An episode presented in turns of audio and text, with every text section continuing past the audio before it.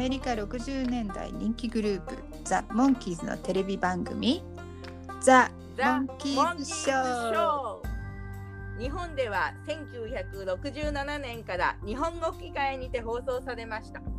その後1980年の再放送を見てファンになった。ちびうさぎバニーとデカウサギヘアがショーを振り返りながら日本語でモンキーズ愛を語り合います Let's go, the monkeys! Let's Go The Monkeys. ポッドキャストへようこそ。バニーヘアのバニーです。バニーヘアのヘアです。よろしくお願いします。それではいつものように前回のエピソードを聞いてなんですけど、はい。えー新しい試みで掛け合いの再現をしてみたんですけれどやってる時はすごい楽しかったんですけどね。録音を聞いてみたらタイムラグでしょうか声がどうしてもなんか重なった感じになってしまって世間でオンライン会話っていうのが広がっているのでタイムラグの対策もこれから見つかるといいなと思っています。はい私もそう思います。あとソースを少なくしたいって言ってましたけれども録音に夢中になると言っちゃってるっていうのが自分で分かりました。私の口癖なんだわ僕やだ それでは、はい。エピソード12はい。の制作記録を紹介しましょはい、日本語の題名がガールズガールズという題名で、なんでガールズガールズなのか、まあ、あの、明確に名前のわかるガールはレスリーとシンシアしか出てこないんですけど、まあ、あと二人ちょっとちらっと出てきますけどね。で、もしかしたら女装したミッキーもガールズの一人なのかなって思っちゃったりしています。う。この題名からお話を思い出しにくいうん題名ですね。うんまあ、うん日本題なんですけど、まあ、ガールズがいろんなとこから現れるスターハントっていう話があったんですけどそれと混乱します私は。うんで題名が分からなかった時に勝手につけた題名は確かお目付け役は嫌とかそういう感じだったと思います。あスターハントとの勘違いは私もよくわかりますね。あと、もっと後のエピソードのボーイズガールズともちょっと混同しちゃうところがあって、私も、えっとこのタイトルがわからなかった時に、お目付け付きパーティーというタイトルをつけた気がします。うん、それいいタイトルですね。お目付き付きパーティー。お目付ねけ。二人のせセリフにあるからね。う んはい。で、日本の放送はいつでしたか、はい、1967年、昭和42年12月22日で第12話でした。2がいっぱいあるね。はい、はいそうだね。で、えっ、と、現代が The Chaffron っていう題名で、まあ、このシャフロンという意味は辞書によると、まあ、お目付け役、ねうんっていう意味もあるんですけど付き添い人とか西洋の貴族社会の時に、えー、と若い女性が社交界に参加する際に付き添う年上の女性を意味しているそうです。もうそういう慣習がアメリカの60年代にもあったんですかね。ねえまあ認識はあったと思いますけどそういう慣習があったかは定かではないですね。あそうなんだ。お目付け役っていう意味だったら私たちが古今につけてたお目付けなんとかなんとかっていうタイトルは日本語版のガールズガールズよりも合ってたっていうことになっちゃいますよね。はい、その通りだと思います。はい。はい、でえーアメリカの放送日は1966年11月7日、シーズン1の第9話として放送されました。で撮影日が1966年の7月18日から10 22日、うん8本目の撮影になります。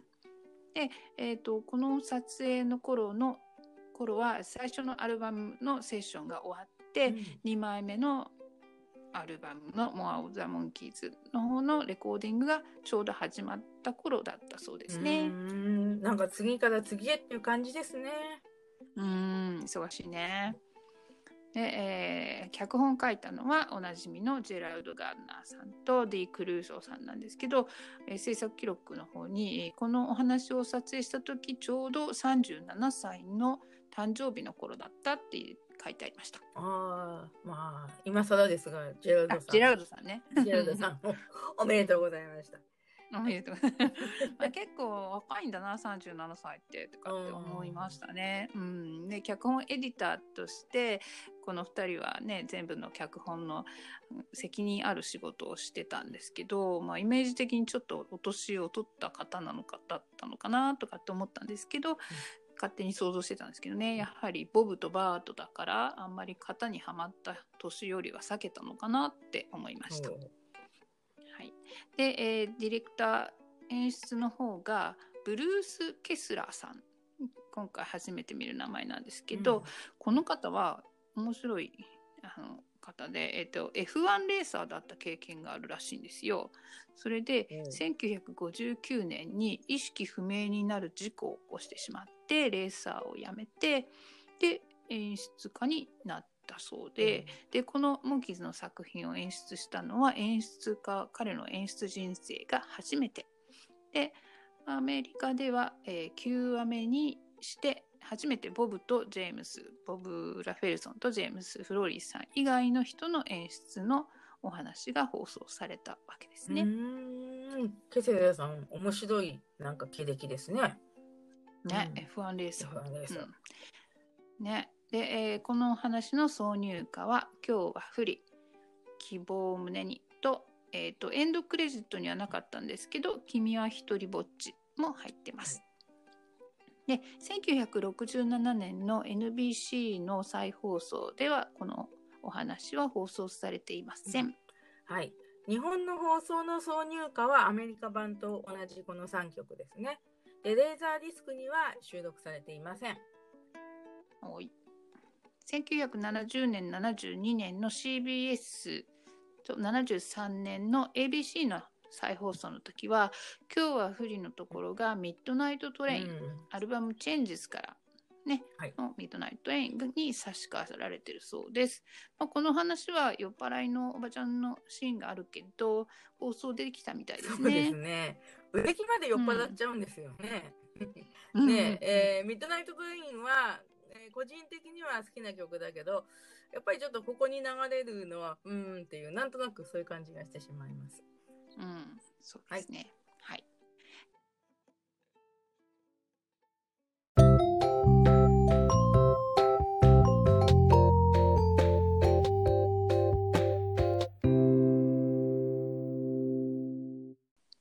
エピソード12。ガールズガールズです。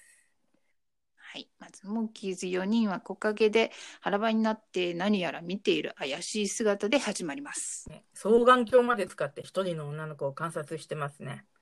うんね、グループストーカーって感じで 今なら捕まっちゃいますね。ミッキーがデイビーに、もう監視はたくさんだから攻撃かけろっていうふうなことを言うので、あ、デイビーが女の子をまた狙ってるのかっていうことがわかりますね。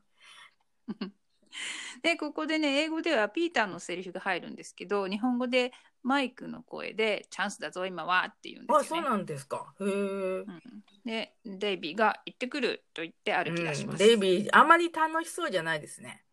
うんね、英語ではね「あ You sure?」って感じで「本当に?」っていう攻撃をかける自信がないセリフなんですよね。でもそれにしてもこのこれまでのデイビーらしくないっていうの、うんなんか変だデイビーいつも自信満々で女の子にアタックするんだけどね 今回は珍しいですね。でその時英語でまたピーターのセリフがミッキーの声で「頑張れよ」になってる。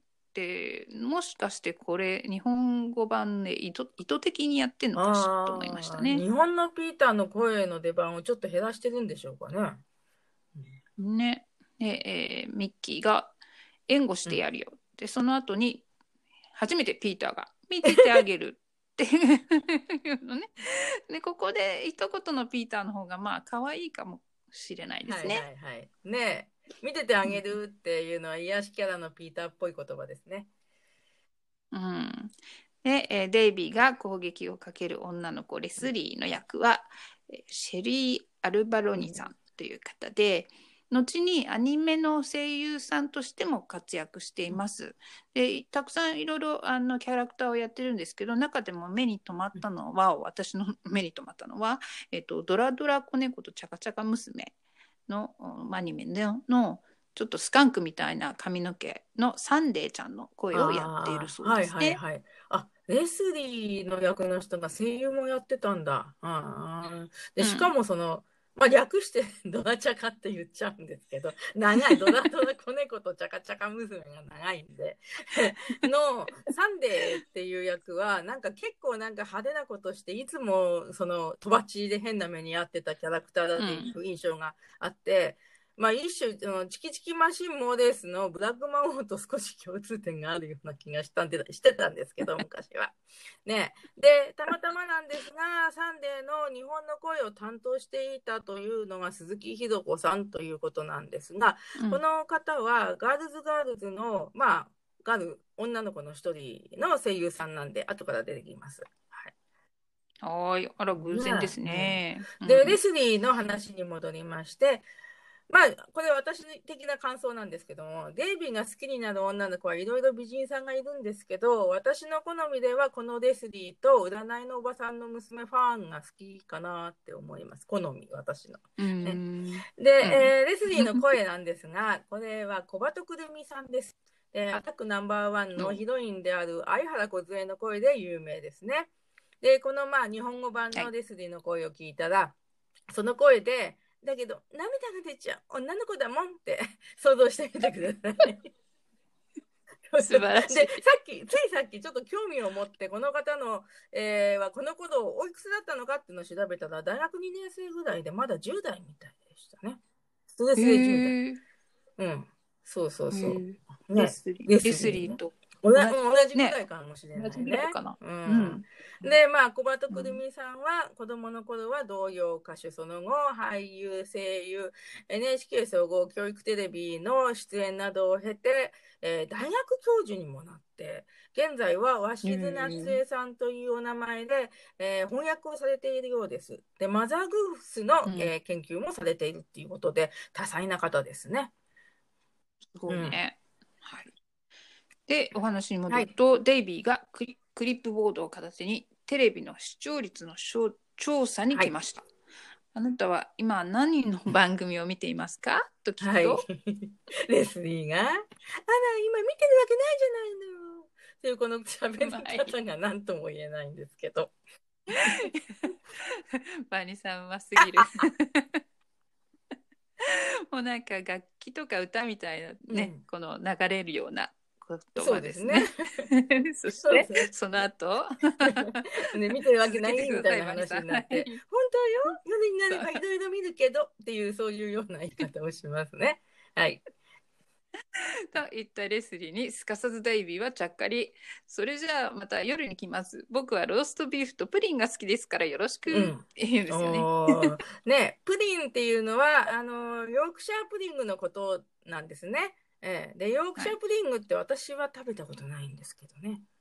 うん、私も知らなかったんですけどね。一回だけ食べたことありまおすちょっとうまく表現できないので、はい。ググったんですけど、ヨークシャープディングはイングランドのヨークシャーで生まれたイギリス家庭料理の一つ、うん。いわゆる菓子のプリンではなく、うん。ふわふわもちもちとしたシュークリームの皮のようなものである、ローストビーフなどの肉料理の付け合わせとしてよく用いられホースラディッシュソースやグレービーをかけて食べるっていうんですけど、まあここの場面で日本でプリンにしたのは頑張ったなと思いますね。で、えーそこへ家の中からお父さんの声が聞こえてきました。レスリー早く来なさい。今のパパよ、厳しくて待っちゃうわ。と言って家に入るレスリーです。涙が出ちゃう。女の子だもん。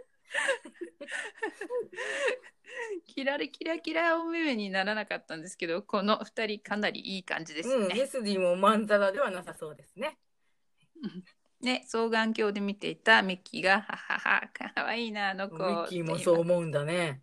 うん、で3人がよ駆け寄ってきて視聴率うまくいったかと聞きます。で、このセリフの前までは、レスリーにモーションかける目的だけなのかって思ってたけど、本当は視聴率調査の目的だったのかなとも、ちょっと感じられて、少しよくわからないですね。この、まあ、ちなみにねこのお話はアメリカ放送される前の撮影なんで、視聴率がどうなるのかモンキーズも制作スタッフも本当に気になってるんだと思いますね。んで、えーデイビーがぼんやり立ちつくんで彼女最高で可愛くて綺麗ですその上また上だよと言うとピーターが寝言言ってないでさ彼女何の番組見てるって？と聞きます。ああ、ね、寝言言ってないでさ、のところ、英語ではカモンなんですね。うん。カモンって言言語版ではなんかたくさん出てきそうですけれども、日本語のセリフはその都度違ってるから、日本語っていろいろな表現方法があるんだなと今更ながら思いますけどね。うん。うん、まあ逆に言えばカモンだけでいろいろ使えるってことでですすね。。ね。ううんん。でデイビーがピーターに答えないので、ミッキーが「The Monkeys かな?」とさらりと返します。もうテレビ見てる子た子供たちはもうほんくすぐったくなるようなね 面白いセリそうでフですすね。ね。私も突然キャッっていう風になっちゃいますね。まあ、その、モンキーズたちはこのドラマの中では売れないバンドのモンキーズっていう設定なんだけど、時々テレビ画面からポンと抜け出たようなことを言ったり動作をしたりするんですよね。なんかテレビカメラを見るのもうんその一つみたいなもんだけれども、まあそういうシーンは視聴者がとても喜びますね。はいはい。で、ここでモンキーズのテーマが流れます。で、テーマが終わると、レスリーの家の前でまだ監視中の3人。で、デイビーがまた家に歩いていって向かいますね。で、双眼鏡から見える景色がやたら小さくて、マイクが「デイビーあんなチビだったっけ? 」って言うとミッキーがすかさず双眼鏡の向きをパッと 直すと「大丈夫か?」面白い小ネタですごく笑います。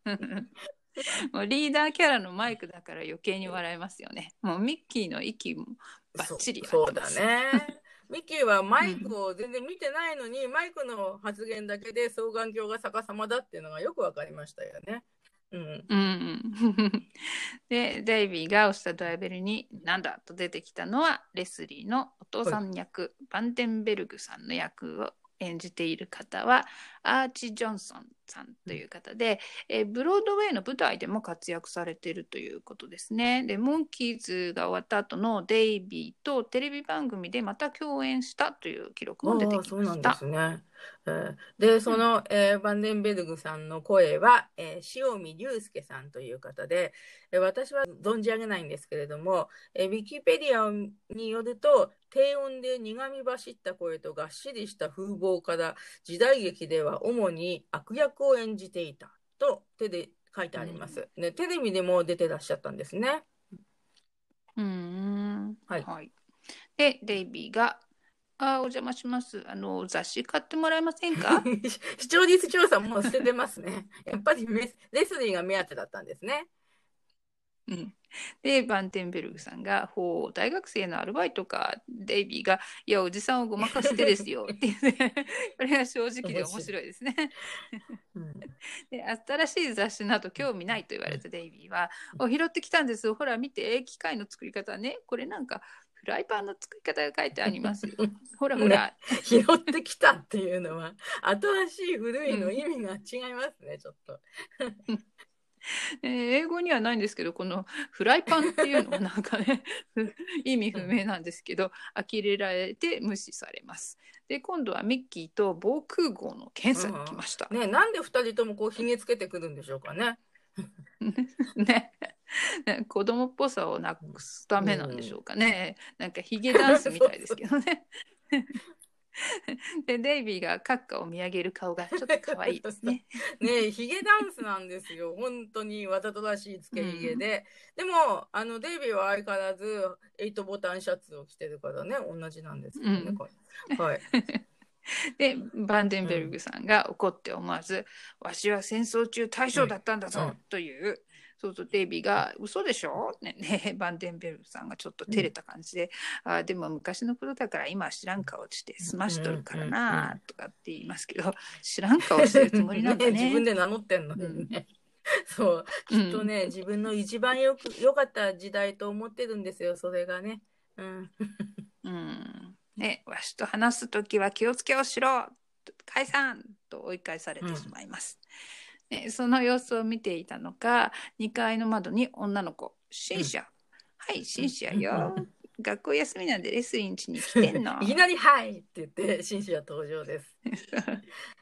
ね、そのシンシアさんを演じてらっしゃるのが、えージュディ・マドックさんっていう方で、え役者としてはこの作品だけしか出てなくってこのあと1989年からメイクアップアーティストとして活躍されていたそうです。ああ、そうなんだ。えーうん日本の声は、えー松尾よし子さんという方だと思われます。で、まあ、以前は可愛い女の子や男の子の声をよく担当されていました。で、あとね、NHK の E テレでやってたアンデルセンドアのパンを踏んだ娘のヒロイン、インゲルの声もやっています。で、ヘラさん、この番組知ってますか？物語も怖いんだけど、主題歌を聞いて怖くなっちゃった子供が続出です。E テレファンの私ですかね。知らなかったんでググりました。超怖すぎます。もう信じられないくらい怖くてトラウマになると思います。そうそうそうこれは。ね、まあ、うちの妹のトラウマなんですよ、はっきり言ってね。な んで、今でもね、古いそのフィルムなのに、今でもごくたまに放送することがあって、私はね、5年くらい前の再放送で偶然初めて見て、おお、これかって思いました。では、えー、シンシアに戻りますと、あんたたちしつこいのは立派だけど何やっても無駄よ。うんあのおじさんここを軍隊の基地みたいに思ってんだから このセリフで視聴者にこれまでのことを全部説明できてる感じですよね。うん、なんか脚本やるなとそうですね思います。うんで検閲があるから行かなきゃというシンシアにデイビーがレスリーが外に出るのはどんな時かを聞くとお目つき付きパーティー、うんだけと教えてくれました。で、ミッキーとデイビーが、お目つき付きパーティー？いいこと聞いちゃった。すね。うん、デイビーもミッキーも お目付け付きパーティーって聞いた時に一度帰りかけるんですけどなんかいいことを2人でひらめいちゃってでここもテレビカメラを見てちょっと視聴者いい気分になりますけども でこの辺りではミッキーはシンシアに興味持っていなさそうだなあいやいやって いう感じでシンシアがね 出てきてからはおしゃべりなミッキーが何も話さないでシンシアばかり見つめてるんですよね。まあちょっとこのまま話が進んでいくとミッキーの思いに関する解説がありますので皆さんこのままお聞きください。チャンネル変えちゃダメだよ。面白いことするよって。面白い感じ。で、モンキーズのお家で電話をかけるミッキー。ミッキー張り切ってますね。もしもし、バンデンベルカッカー、ドーレン大佐です。いかがですか、ね、ミッキーは第二次世界大戦の分厚い本を持っているんですよね。で、勉強しながら電話かけたんですね。ね、で、うんえー英語の台本にはドレンツ大佐って書いてあるけど、日本語ではドーレン大佐なんですね？うん、翻訳さんも苦労してますね。で、それにしてもミッキーはこういう役ううまいよね。ね。ねおっさんのふりをするとき、口が少しへの字になって、あーっていう感じで話してますけど。はい。で、バンデンベルグ閣下はミリタリー衣装とおもちゃで遊んでます。うんうんそうそうそう。あのね、自分が一番良かった頃の紛争をして、フィギュアを使って自分が指揮した戦いのフォーメーションを再現してるのかもしれないと思います。すごい読んでるね。堂々同連ですよ、ミッキーがいます。ノルマンディーで一緒だった。で それそれにサランの、うんサランの、さらにバルジの戦いで覚えてらっしゃると、らっしゃらないとは、これいかに有名なバルジの戦いをあ覚えていないのはわしのこと？ね。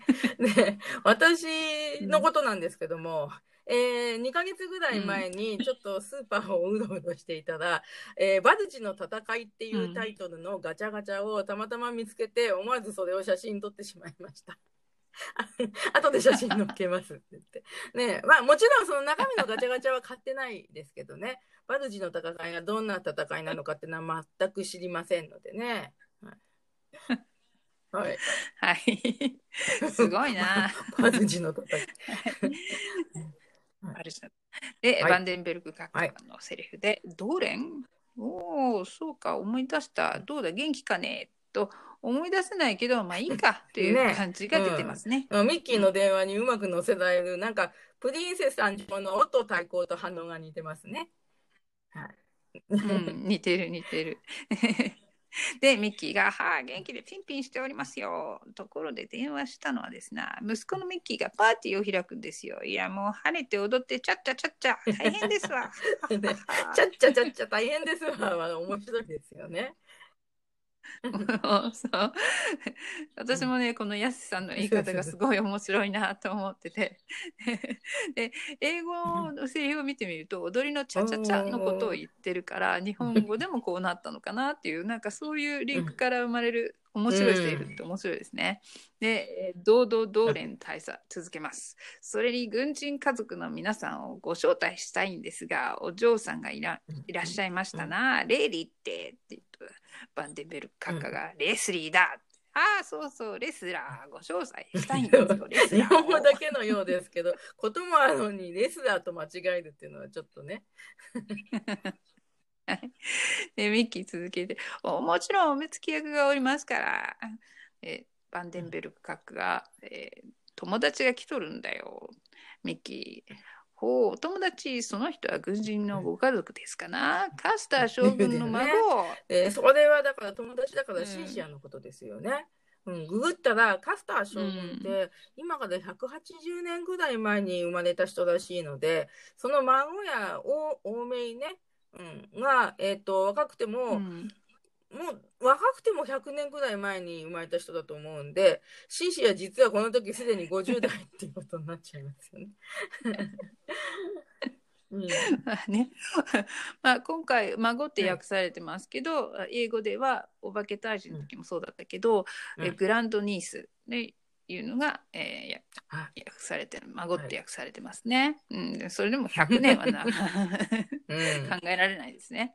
でミッキーの巧みな口調で作戦大成功音楽シーンでパーティーの準備を始めます。ここで、えー今日はフリー This just doesn't seem to be my day か、ままたはミッドナイトトレインが流れます。でその中のシーンでは通りで観葉植物を運ぶシーンとかね。ねえっ、と、マイクは観葉植物と一緒にジョロで水をかけられて、水も滴るいい男になってますね。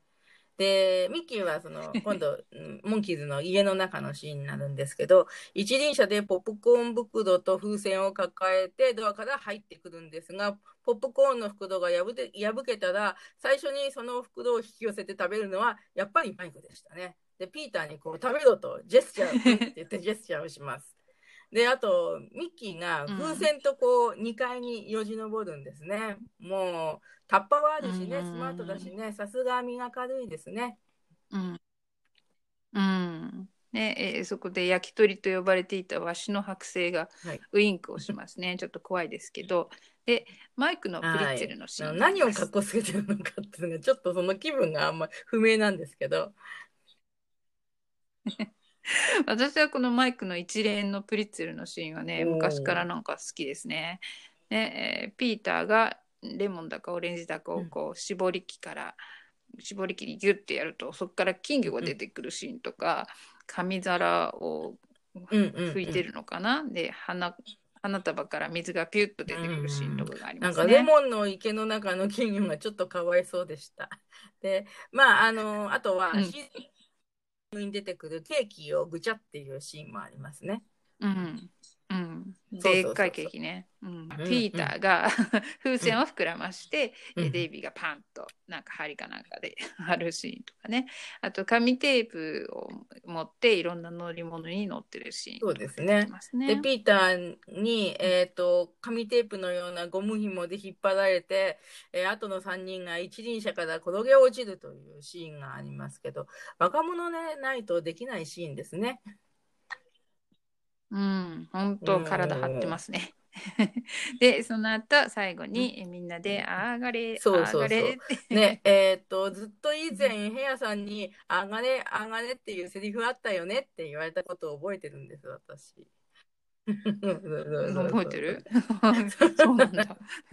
私覚えてない。よく覚えてるね。いや、でもさ、あの、モンキーズショーのね、セリフを言い合える人とあんまり話したことがなかったから、もうそういう自分にとって貴重な瞬間はね、よく覚えてるんですよ。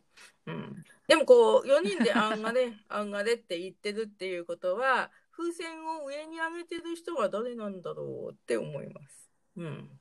うん。もうこの辺ね、ゼルチとか他のポッドキャストでは、4人のグループファンタジーとか、あと超能力とか。ね、確かに、ねショーの中のモンキーズは、えー超能力の持ち主ですもんね。ね。で、英語のデイビーのブラー、ブラおーー、ブラー っていう、なんか言ってるんですけど、怖いよ怖いよの時に、あのブラッドっていう時みたいな巻き巻き舌ですごい可愛いんですブラうんー、くだらないっていう やつですね。はい。よ。はい。で、パーティーの準備が完了します。でも、お目付け役がいないのを心配するデイビーに、マイクはそう慌てるなってって言って、ここでトントントンノックの音がしてきたぞ。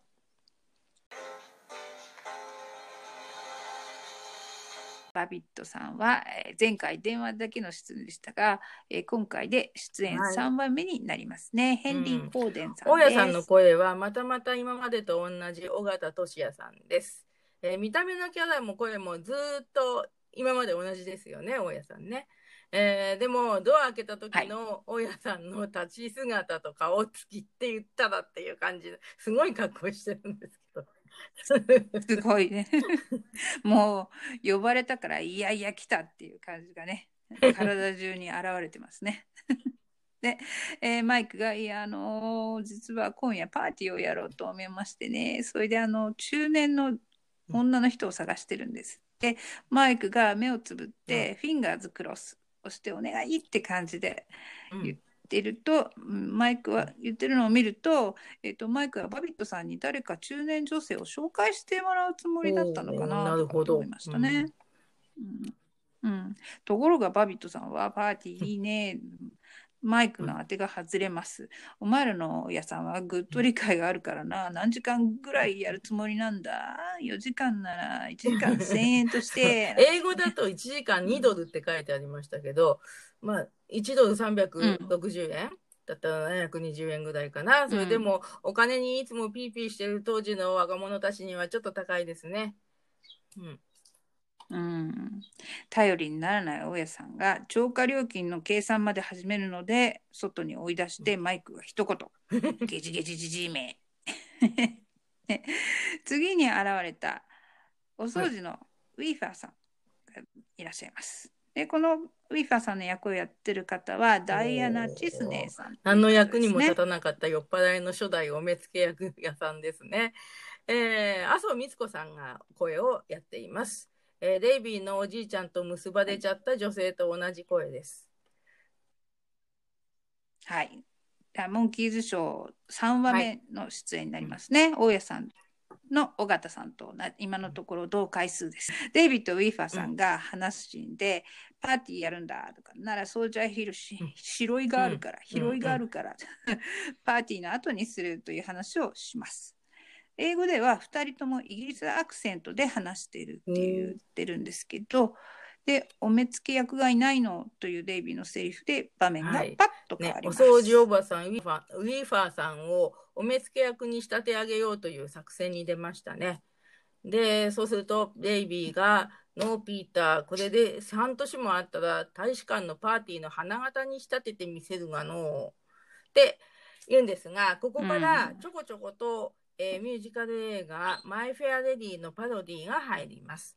で、まあ、ちょっとだけ説明しておくと、マイ・フェア・レディは、オードリー・ヘップバーン演じる下町の貧乏な花売り娘のイライザを、レックス・ハリソン演じる言語学者、ヒギンズ教授が、えー主に、まあ、あの、ヒギンズ教授とね、ヘップバーン、うんあの、イライザは、えー英語の発音を正しいものに調整して、えー高貴なレディーに仕立て上げるという、うん、そういうあらすじでございます。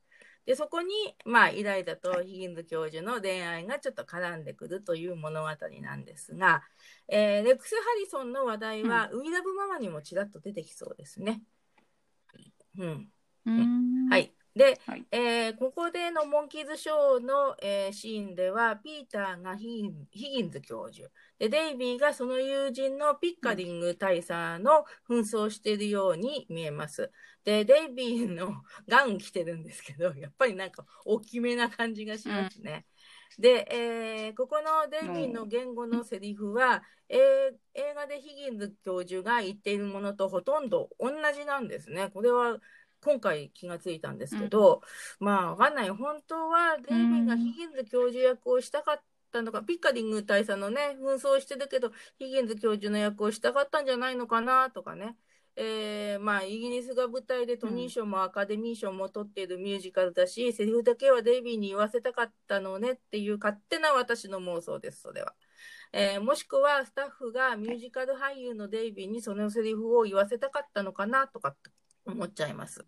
私の勝手な予想はデイビーのイギリスの発音が生きる。うんなねそういうこともあるの。うん うまい。で、えーはいお掃除のおばちゃん、日本語でも、こんつはとか、うんそんだよとか、うんんだばとか、かなりなまってるんですけど、イライザさんがなまってた時の日本語吹き替えはこんな風になまってたのかしら。ねえー英語でもイライザのなまりに寄せてるって、どっかで言ったような気がします。おーそうなんだ。まあ、すごい発見です、それは。うん私にとってはね。で、まあ、イライザの日本語機会でも、自分のことを与えていったり、何々してやだ、みたいな感じなんですけど、どっちかっていうと、なまってるというよりは、丁寧な口の利き方を知らないっていう、そういうイメージが強いような気がしました。お掃除のおばちゃんとはちょっと少し印象が違う気がします。うん。はい、で、えーお話に戻ると、お次はマイクがジュースを飲む時の作法を教えます。ウィーファーさん、突然ピーターをネタにして マイクをおばさん結構頻繁にお掃除に来てるんですね。えーグッバイデイビーのご近所の女の子に続いてなんだか羨ましい人に思います。えーモンキーズたちとの恋愛はないと思いますけどね。で、そのウィーハーさん、その隙にえージュースを植木にタッとかけて、カバンに仕掛けてあるお酒をついでう飲んで。ん。先をかけられた木もこうグラングラン酔っ払ってますね。そうそう、それ面白いですね。こう2回目にかけた飲み残しのお酒だけのおさお酒量でね、もうぐんらぐんらしちゃう。もうそ相当強いお酒なんだなと思いましたね。で、お次はピーターが喋り方の指導ここもマイ・フェア・レディのパロディなんですよね。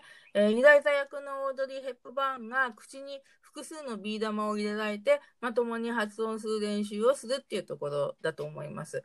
で、イライザは間違って一つ飲み込んじゃうんですけど、ピーターは飲み込まずに済んでよかったですね。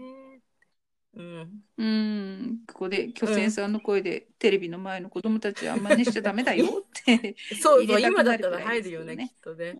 ええそう、うんあの、映画、マイ・フェア・レディの映画を昔見たときは、あの、ビー玉とかじゃなくて、うんドロップか何か食べられるものを口に入れられてるんだなっていうふうにちょっと思ってたんですけど、うん。うんね。はい。で、今度はデイビーの番です。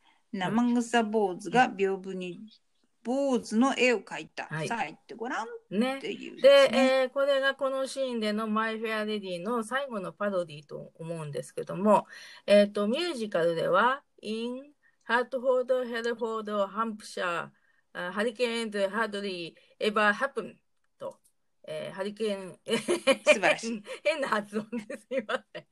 という言葉をで練習するんですけど、なんかイライザの鉛では、先頭に H がつく単語なのに H の発音を全部落としてしまうから、それの強制っていうことで、えーイライザが各単語の先頭の H を正しく発音すると、えー炎がボーっと大きくなるっていう、そういう風なね、仕組みの機械を使っています。うんうんす。ろうそくで思い出すと、金沢明子さんのろうそくの火を揺らさずに歌う CM を思い出しましたね。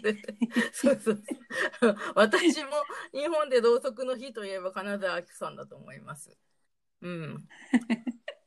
で、はいウィーファーさんは息にアルコール分が多いからかなあのろうそくの火がボーンと大きくなります あそういうことなんだ。体内アルコール濃度が異常に高いんですね。そういう人の相場には夏季厳禁じゃないかなと思いますけど。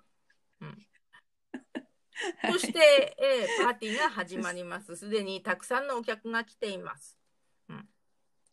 はい、で今回初登場だと思うんですけど2階の寝室のシーンですね、えーこの後21番目の「出た出た」とか5758「カンカム宇宙人と負けるデイビー」でも出てくるようです。ボーイズガールズも2回っぽかったですね。うん。はい、で、えーその2階の部屋でウィーファーさんにドレスを持ってきました。このドレスはこれどう見てもミッキーのサイズに合わせて作られているようなんですけど。ね、キラキラして素敵なドレスですね。でところがウィーファーさんが酔っ払って気絶をしちゃいます。まあ、気絶といえば近所のパーディーさんはどこ行っちゃったのかな 引っ越しちゃったのかなねモモーキーズから離れた方が体にいいと思ったのかもね気絶。ばっかりしてたら危険だし、心臓に悪いですもんね。ねでそうそう。で、ここでドアをノックする音です。ボンボンボン。はい。で、多分レスリーたちが来たんだなっていうことで、マイクは OK、そっちは任しとけよって言いながら、1階に降りてドアを開けます。でしレスリー、シンシア、それにワンデンベルグ閣下も怖い顔で立っています。はい。お目付け役はどこにいるいなきゃ連れて帰るぞ、と閣下。お目付け役のおばさんが倒れちゃったので、うんなんと返事するべきか、もじもじするマイク、デイビー、ピーター。そこへ2階からスラッとした美女が登場。ね、足のシーンからこう映るんだよね。上がっていくとね、ミッキーということで、ピーターが思わず、うんミッキーだって言うと、マイクがシうんッって静止します。はい。うんうん、ね ミッキー、いらっしゃいませ、閣下、お待ちしてましたのよ。画面にこう、車がかかってて、ミッキーがより美しく見えますね。ファンデンベルグ閣下の目には、ミッキーが多分そういう風に見えたのかなっていう感じで。で、思わず勲章を胸に一つ追加する閣下がいました。そうどこかで話してたんですけど閣下には勲章が女性を引きつける技の一つなんだなって言ってましたね。で私はこの役者さんとキャラクターすごいお茶目な大人でいいなと思えてきました。そうですね。なんか大将だったってうん威張ってる割には女性に惚れっぽくて可愛いんだねっていう感じです。ね私たちもこのポッドキャストをしなかったらバンデンベルグ閣下の可愛さが分かんなかったかもしれないですね。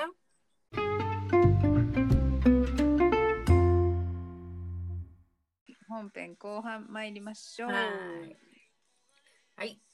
で、えーマイクがお目付け役ミッキーを、えー紹介しますで。お目付け役のバルトン夫人です。お父さんが大学連の会長でございましてって言いますね。英語ではアーカディアン、うんミセス・アーカディアンっていう名前なんですけど日本語で言いにくいから変えたと思われるんですけどバルトンってどっから来たんだろう？とう思いました。んちょっとの言葉が似てるのはバルタン星人かなと思ったんですけど。うん、そうだね。でバルタン星人の由来って何かなって調べてみたら、うんなななななんとはい。シルビー・バルタンさんというフランス人の歌手うんがいて、えー1964年にラ・プラス・ベレ・ポーおお、すごい。アラダンサーおお。フランス語読めないよ。すごいすごい。でも、でも呼ぼうと思うところがすごい。ラ・ポテ・ポアラダンサー アイドルを探せっていう日本題名の映画が大ヒットになって、うんえーその歌を歌ってた歌手のシルビさんなんですけど、うん動画を見てみたら髪型がもうバルトン夫人そのもの、うん、多分この翻訳さんがバルトン夫人のカツラがシルビーみたいだと思ったので、バルトンって名前をバルタンじゃないけど、はい。バルトンっていうな名前にしたんじゃないかなって、思思いました。そうね、うんバルタン夫人だったらちょっとやっぱりおかしいもんね。そうだねねうんそっかシルビー・バルタンのことはね聞いたことはあったんですけどバルトン夫人とそっくりのあ髪型までは知らなかったです。うんシルビー・バルタンの髪型と女装したミッキーの髪型にピンときた日本のスタッフね、それに気づいた日本の視聴者はどのぐらいいたんでしょうね、当時。気になるっていう感じです。はい。で、ミッキーが裏口専門の教授として有名ザマースとかザーマスだ。そうか。で、えーこのなミッキーのセリフ、いろいろ日本語のみのセリフがあるんですけど、なかなか苦労したんだろうけど、いいセリフが多いなと思いましたねう。んうんうんで、またこっからのね、マイクの表情がね、ちょっと面白いんですよね。意味は少しわかんないんですけどね。うん。ね、バンデンベルグさんが、えーバルトン夫人を見てニッコニコ。うん。デイビーとマイクが「お帰りください」と促すけれども帰らない。すでにバルトン夫人の腕を掴んでて離れようとする夫人を引き戻す。でマイクが「向こうのアベックシートでもお座りになりませんか?」って言うとバンデンベルグさんノリノリ。ね、アベックシートって聞いた時のね、ミッキー瞬間にムッとした表情がこれまた面白いですね。で、マイクが後でパンチをお届けしますからって言ってね、日本のマイクはパンチを 強調して言ってます。で飲み物のパンチとグーで殴るパンチをかけてるみたいな感じに思います。パンチの効いたセリフですね でミッキーは口実をつけて、えー閣下から離れてマイクとデイビーのもとに「すぐ帰ると思ったにゃ」うんうんうんうん愚痴をこぼすんですけど、面白がってる雰囲気のマイクとデイビー。デイビーがはい「君っている色気あるもんね、ミッキーよせよこれでも抑えてんだよ」ね、色気を抑えてるんだ。抑えてないバージョンも見てみたいな。ちなみに言語では「イライラするなって無理言うなよ」って言うんですけどね。うんうんうんうん。でデイビーがミッキーに「You're lovely すごく綺麗よ」って言うんですね。ね。この間マイクとデイビーはパンチを飲んでるんですけどマイクは、まあ、最初プレッツェルかなと思ったんですけど多分パンチに入ってるオレンジの半月切りみたいなものをパンチにこうつけながら食べてるような雰囲気があってマイクって本当に食べるシーンが多いですね。なんか当時は痩せの大食いだったのかな。もしくは血色児童？あ児童じゃないんですけど、う ん今マイクが毎週のようにやってるライブ配信を見てるんですけどそれでも結構よく食べてます。そうなんだ。ということでね、えーミッキーは仕方がなくアベックシートに行きます。で、バンデンベルグ閣下が、あははどっかでお会いしたような気がして仕方がないんですがねって一生懸命言うんですけどね。うん、ねさっき防空壕の検査に来たヒゲダンスとは思ってないよね キーダンスね。そうだね。閣下とミッキーはその年しか会ってないんですもんね。ううんんそう。で、いきなりシーンが変わって、グリーンの服を着た女の子がね、えー男の子たちを見ながら腕組みしちゃってますね。で、ピーターが声をかけます。パーティーなのに面白くないの？って女の子が、だってみんな砂利ばかりじゃないの。男はいないかしら力任せで抱いてくれるようなって言うんですけどね。はい、この方はねリン・マータさんというか役者さんで、いろんな番組に出てるみたいですね。この子の声と後で出てくるシュナイダーさんに相談する子の声はどちらかが鈴木ひろ子さんでどちらかがサザエさんの加藤みどりさんらしいです。おーなるほど。はい。で巨泉さんのナレーションがターザン現る。はい。あります。で他の制作会社の作品なのにロゴまでしっかり使っちゃってますねね。自由ですよね。でそのターザンはおその女の子を力任せで抱いて去りますね。で女の子は「あー!」って悲鳴を上げてるんですけど、まあ、希望通りの男が来たのにいきなりすぎるからやっぱり悲鳴上げちゃうんですね。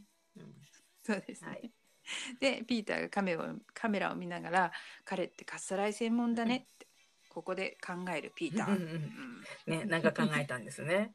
ううんん、でで、そうそうあと。聞いてくるよ。まだパンチを飲みながらミッキーとカッカーを面白そうに見ているマイクとデイビーがいます。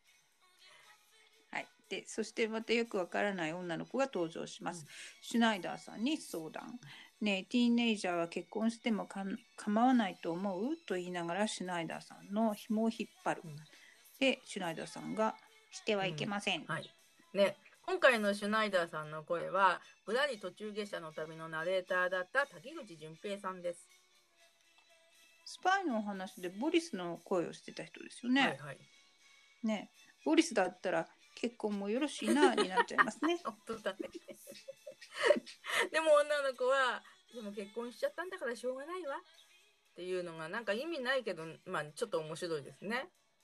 はい、この彼女は、えージューン・フェアチャイルドさんという役者さんで、えー、とヘッドの映画の屋上でビキニ姿で叫ぶ役をやったり、で Can You Dig It の中でも踊ったりしてます。なんかヘアさんにそう知らされてあああの人かーっていう感じになってで後でこの場面の顔の彼女の顔をよく確認したら本当にそうでした。あのこっちのねうん。カメラの方をちらっと見たような感じの、えー顔でそれとよく分かりました。はい。で、えーミッキー、シンシアと楽しそうに話してるピーターを見て、ずるいわよ、自分勝手なことばかりして。ピーターがミッキーに耳をのんも持たれながらね引っ張られてますねはい、でメラニーさんの情報なんですけど元の台本っていうのがあって、それによるとミッキーは窓から話してるシンシアを見た時以来シンシアがすごい気になっていたそうなんですよ、だからピーターをシンシアから話したい、っていう感じなんですね。すねへーだからシンシア登場シーンで何も話さないでシンシアばっかり見てたんですね、ミッキーはね。でもミッキーはお目付け役ばっかりされて、されっぱなしで、ミッキーは本当にかわいそうですね。はい、でここで、えー希望を胸に、Take a Giant Step の曲がうん。演奏シーンとして流れます。えー、紺の水玉でお腹出しセパレートの服の女性が、閣下の前でこうやってやるんだよね。うん後ろ向いてね。で、これと同じのを着たバレリさんの写真を見たことがあるんですけど。うん、この彼女もバレリさんですね。あーあ、ちょっかですね。うん、ちょっとシュナさんが、シュナイダーさんがこう、貧乏ゆすりっぽい動きをしています。足だけね。ね。そう、シュナイダーさん、今回結構出番多いですよね。ねえねで、えっ、と、この曲、ね、レコード版よりもミッキーの声が大きい気がします。で、うんピーターのベースをこう後ろからちょっといたずらするミッキーのシーンもあります。うん。ね、デイビー、タンバリンでミッキーの頭叩いたりしてますよね。で、アメリカではおなじみらしいミスター・クリーンというコマーシャルキャラクターが入ってきて窓を洗うんですよ。で、役者さんの名前はデューク・フィッシュマンさんという方で、ゼルチとか他の記事とか、ポッドキャストとかいろいろ私が調べた中には全てこのミスタークリーンがいるっていうのですごく興奮したような記事が書いてあったりして、もうこの窓拭きおじさんって誰だったんだろうって思ってたんですけど、今回初めてその意味を知りました、はい。うーん。変なおじさんだなと思ってましたねよね。え 変なおじさんですよね。うんでも、まあ、スクリーンテストのレコード店に出てきたおじさんはトイレットペーパーの CM で有名で、で今までなんか紹介したエピソードでも、当時の有名な CM に似せたセリフを引用してたりして、まあ、リアルタイムで見てたアメリカの人たちは、そういうギャグでも楽しかったでしょうね。そうでしょうね。うん、で、えーバルコニーの演奏シーンと部屋の中の演奏シーンで同じようにドラムを囲んだ、えーせシーンが切り替わるのがすごい素敵なんですけどもう私としてはターザンも窓拭きおじさんも望遠鏡おばさんもまあテレビ的には楽しいだろうけれども、もっといろんな角度からのモンキーズの演奏シーンを見てみたいなと思いました、あーそうですね。うんまあ、おじさんたちとおばさんは何回も見せるのはいらないですね。うん、でバルトン夫人が閣下の前で頭をカシャカシャカシャって振るのも面白いです。でミッキーがお目付け役もうやめたいとマイクに言うけどマイクは似合うから着てるよって 似合うからって言ってね。さてはマイクも惚れたな。ねでミッキーが僕レスリーのママになりそうだよって言うとマイクがデイビーの義理のママかって言うんですけどねこの冗談の会話は昔から好きですね。で閣下はミッキーがいなくなるとすぐに探し回ります。マイクに聞くと、えー僕僕の彼女ならいるよって言うん誰のことだろう。ね で、ミッキーは一度は別の部屋に隠れますが、仕方がないのでまた出てきます。ね、バンデンベルグカカ「いたいた見つけちゃった」って お茶目ですねねで、えードアノック、コンコンコンっていう音に、ミッキーはカッカを、まあ、それを理由にして振り切って、えードアまで行って、小窓から見ると、大家さんが立ってるんですね。でも仕方がなくドアを開けます、ミッキーが。でそうすると、大家が、えーミッキーに、私、バビットと申しまして、大家でございますって言って自己紹介をします。で、えー、カッカが大家に、この方はバルトン夫人だよっていうふうに紹介します。で大家に頼まれて仕方なく飲み物を取りに行く閣下へへへ、お目付け代はいくらですかな？わしにもなってもらいたいですな。って大家もミッキーに一目惚れしてしまいました。ねえモテモテミッキー 大家のセリフでもちょっといやらしげですね。お金の話なんかしたりしてね。やっぱりゲジゲジじじいな感じですね。うんうまい。ね、ミッキーが「なんてことこんちくしょう」こ のやすしさんの言う「こんちくしょう」がすごい面白いですね。ねで、大家が、えーモンキーズを追い出して、バルトン夫人のミッキーに、ここに住みませんか？って誘います。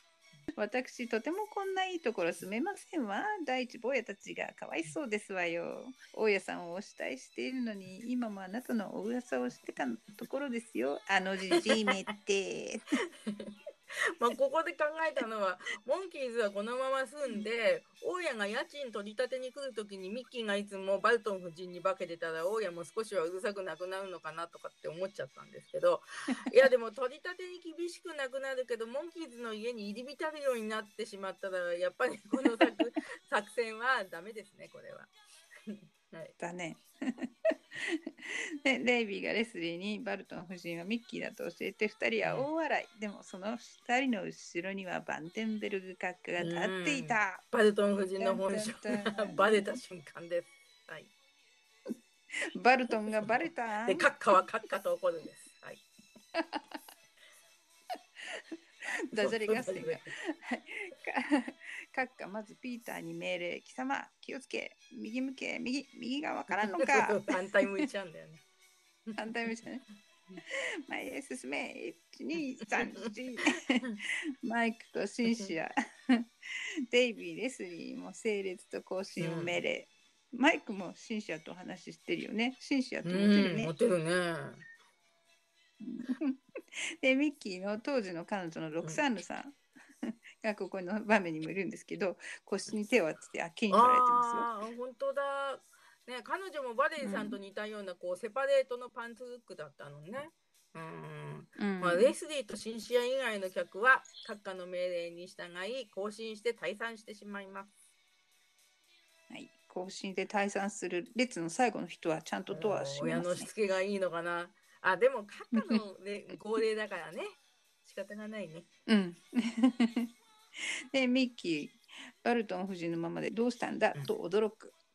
閣下ミッキーのお尻をパシッと叩いて重大発表。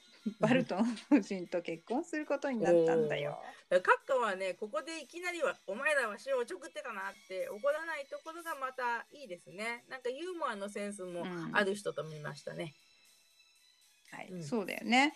頭ごなしに怒られるよりこの方が反省させられるような気がします。でもあバルトン夫人と結婚することになったんだっていうことに対してデイビーが初め「ああそう」って言って 納得しかけるところがちょっと面白いですけどでミッキーは「仲の良いお友達でいましょうよ」ってごまかそうとしますが、えー、閣下は新婚旅行の計画まで発表します。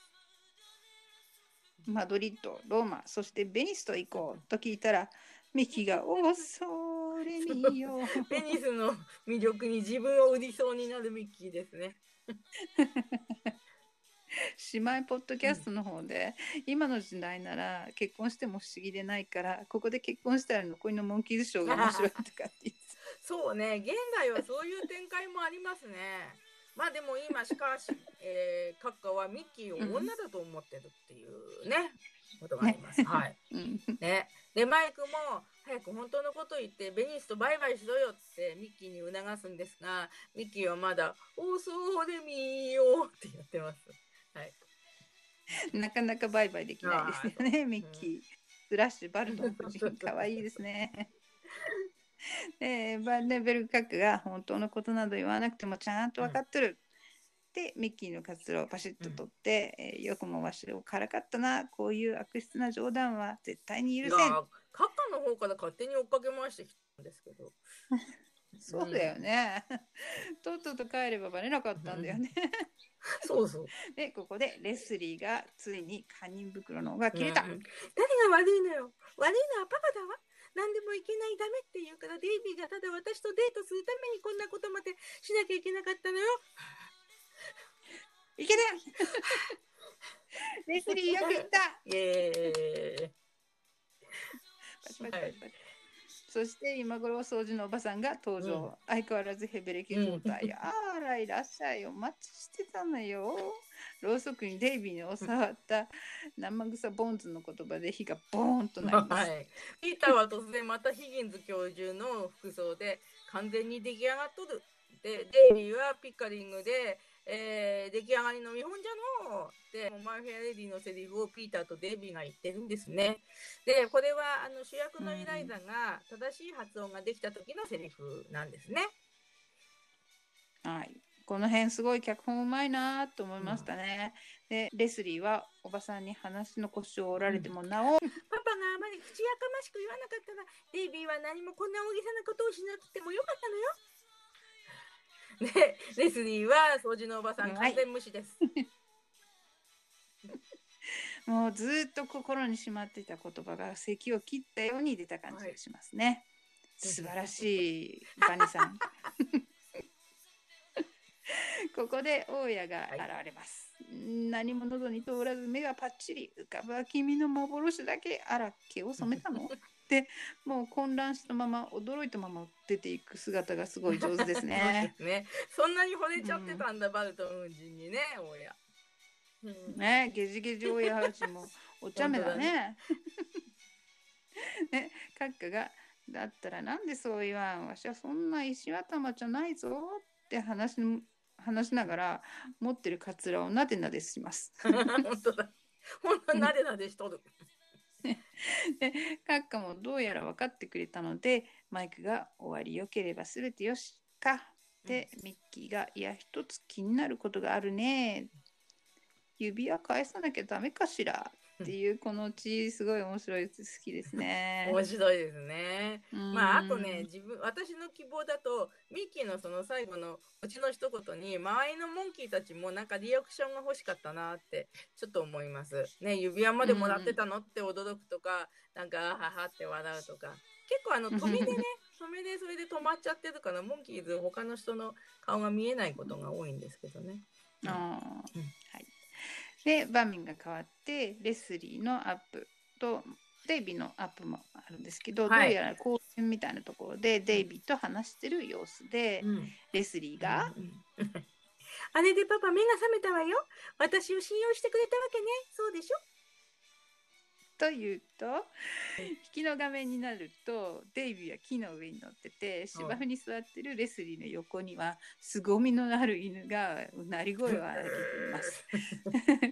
デイビーは思わず「それで信用されてんの? 」この犬はあの犬を飼いたいっていうかね涙のヒットソングのエピソードにも出てくる犬かなねその時また見てみましょうね。はい その様子を見て笑うミッキーとマイクはそれぞれ女の子と一緒にいます。うんターザンにさらわれた子は結局マイクと仲良くなった感じですねね、マイクは既婚者だし砂利じゃないキャラだからかな。ね、でミッキーはついにシンシアと。おーついにミッキーの念願が叶ったわけですねよかったねおめでとうよかったねと。でここでターザンの声がまたしてピーターがターザンに扮して現れ噴水に落っこちてしまいます。で口から水をピュッと吹き出して とろける笑顔でみんな癒されまうす。うん。ピーターの役って本当かわいそうですね。うん、マイクと一緒にいる女の子をターザンになって捕まえたかったのかな。ああそうか。ピーターもかっさらおうと思ったんだな。ね。で、ここで最後に、えー You just may be the one 君は一人ぼっちが入るんですけど、最初にモンキーズがプールでダイビングギアをつけてふざけている映像がお化け退治の時も見たんですけどここで始まって残りは6話目で話したモンキーズファッションの時に見た演奏シーンと全く同じ映像ですね。で日本放送15話目の「ゴーゴーピーター」でもこの映像が出てきますのでお楽しみに。はい、楽しみに待とうっと。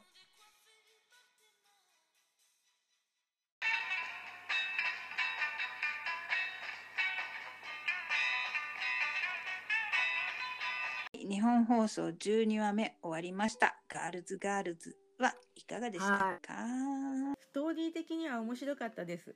ミッキーが可愛くて、バンデンベルグ閣下にも大家にもモテちゃうのも面白いし、ミッキー一人が困っているのに、あとの3人が自分のしたいことをしているっていうのも笑いました。閣下も可愛かったしね。えーまた、マイ・フェア・レディのパロディも、えーモンキーズの英語のセリフを知ったせいで以前よりも興味深く見ることができました。でもなんだかピーターのセリフが少なくてちょっとかわいそうな気がしました。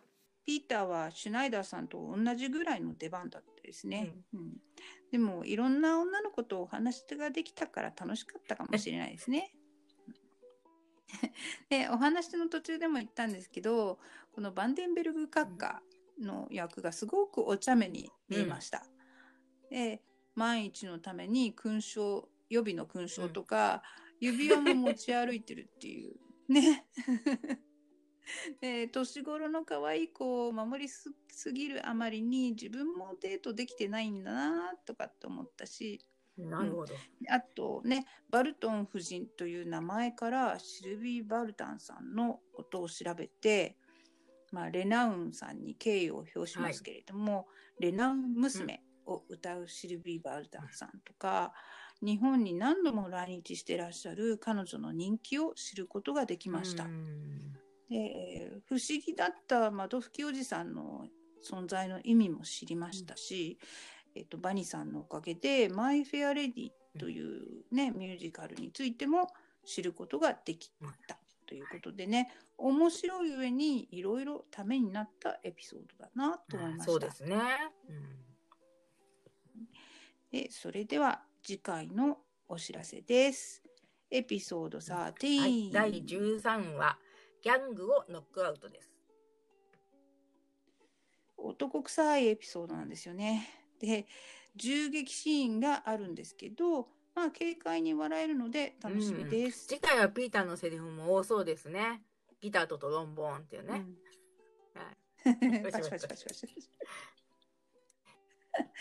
はい、それでは次回エピソード13でお会いしましょう。せーのせーの。Let's go! Let's The go! monkey! The Monkeys!